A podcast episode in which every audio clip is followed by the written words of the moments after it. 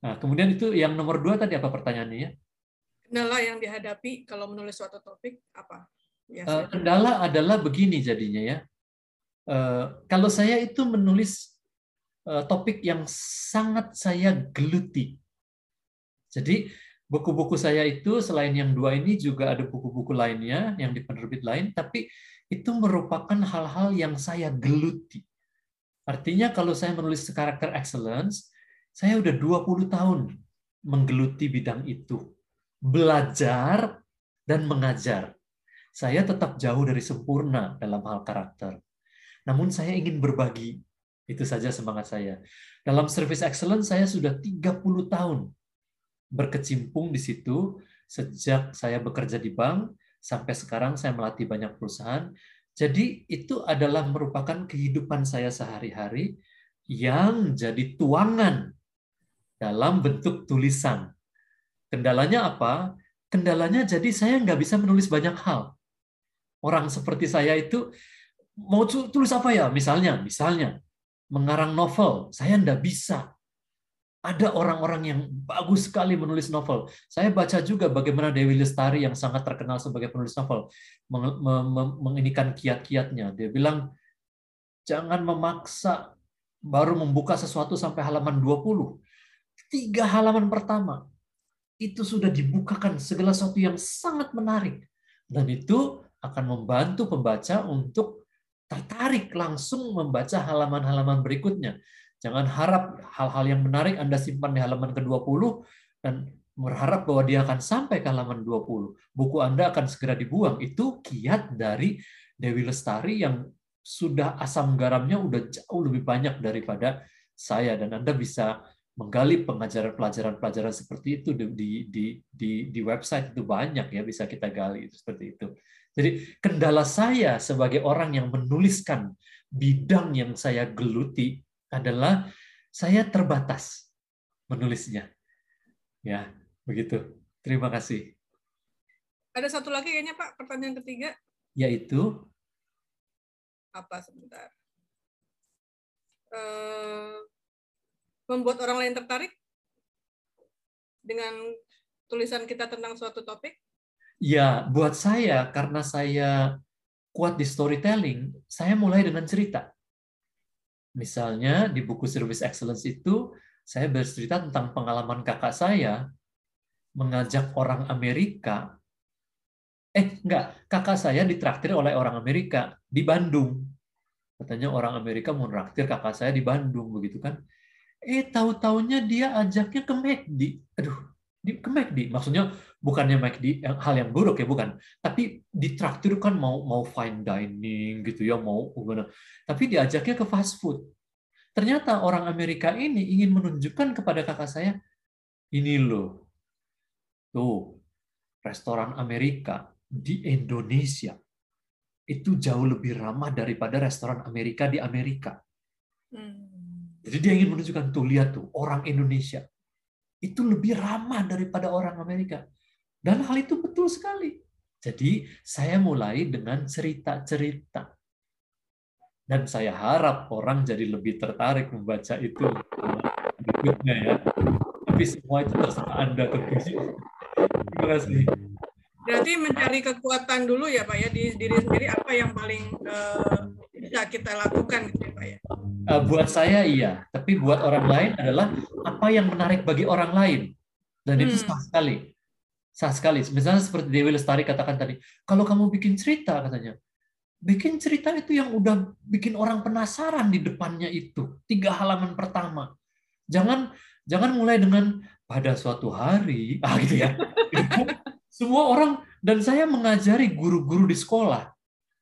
Ibu-ibu, bapak-bapak, kalau bercerita itu jangan mulai dengan kalimat pada suatu hari itu orang udah kayak menggambar itu ada ada dua gunung dan ada matahari di tengahnya begitu kan ya gitu ya. Gitu ya. Jadi saya bilang saya mengajar cara bercerita kepada guru-guru di sekolah. Jadi saya bilang saya bercerita tentang singa. Singa menggambarkan karakter jujur. Jadi saya berkata saya mulai kata saya yang pertama adalah begini. Singa. Ah, gitu. Nanti orang mendengar apa gitu jadi singa adalah binatang yang jujur. Begitu. dia akan yeah. memperlihatkan ekornya yang naik. Dan kalau ekornya yang naik, itu dia sudah akan dia memperlihatkan bahwa dia sedang akan melakukan ini ini. Nah, itu sesuatu yang menarik. Dalam menceritakan secara verbal ataupun bertutur melalui tulisan di buku. Begitu ya. Itu teknik-teknik ya. Oke. Uh, salah satu yang storytelling yang Anda angkat di dalam uh, buku Service Excellent, khususnya halaman 55, itu uh, ketai, uh, keterkaitan dengan ketika Om Rizal datang ke rumah sakit di Malaka, itu kan? Bagaimana pengalaman uh, pas general check up di sana, rumah sakit memberikan pelayanan prima mulai dari diskon kamar, begitu kan, penjemputan dari bandara, kerjasama dengan agen perjalanan dan sebagainya. Ini yang uh, berdasarkan pengalaman sehari-hari ya yang diangkat, gitu ya. Nah, kaitan dengan itu, apakah dua buku ini juga merupakan pengalaman Om Rizal di dalam mendampingi anak-anak ketika homeschooling sejak mereka TK hingga uh, sampai mereka tamat SMA dan akhirnya studi di luar negeri. Ya, terima kasih Mas Bobi. Uh, saya bersyukur karena kami mendapatkan kurikulum hmm. yang sangat baik, ya. Dan salah satunya adalah kurikulum mengenai karakter. Hmm. Jadi kami membesarkan anak-anak kami, salah satunya adalah menggunakan kurikulum karakter. Nah, dengan menjadi pelaku dari kurikulum itu, saya sebagai orang tua bertumbuh dalam karakter. Misalnya, alangkah sulitnya melatih mengajar anak-anak sendiri di rumah ya. Salah satu contoh saja tentang kesabaran. Jadi pada awalnya kami orang tua saya dan istri sangat tidak sabar. Tapi kami belajar dan kami mengatakan kepada anak-anak kami, ayah bunda juga perlu belajar. Dan waktu kami tidak sabar, kami memohon maaf kepada anak-anak. Maaf, ayah bunda nggak sabar. Jadi dari waktu ke waktu, kami harus terlebih dulu bertumbuh dan menjadi lebih baik dalam satu karakter aja kesabaran dulu. Dan saya sering bertanya kepada anak-anak kami, kamu lihat nggak bunda sekarang udah lebih sabar daripada dulu. Karena ayah bunda masih terus belajar.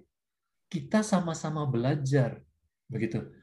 Nah, jadi dengan pengalaman-pengalaman itu, kami melakukan pendampingan dan pelatihan-pelatihan selain kepada perusahaan-perusahaan, kepada komunitas-komunitas, kami melatih banyak ribuan keluarga di seluruh Indonesia sudah hampir 20 tahun ini. Begitu ya. Untuk bagaimana mendidik anak-anak yang berkarakter, tapi kami tidak mengatakan bahwa eh, karakter kami dan anak-anak kami sempurna ya, sangat tidak demikian. Ya.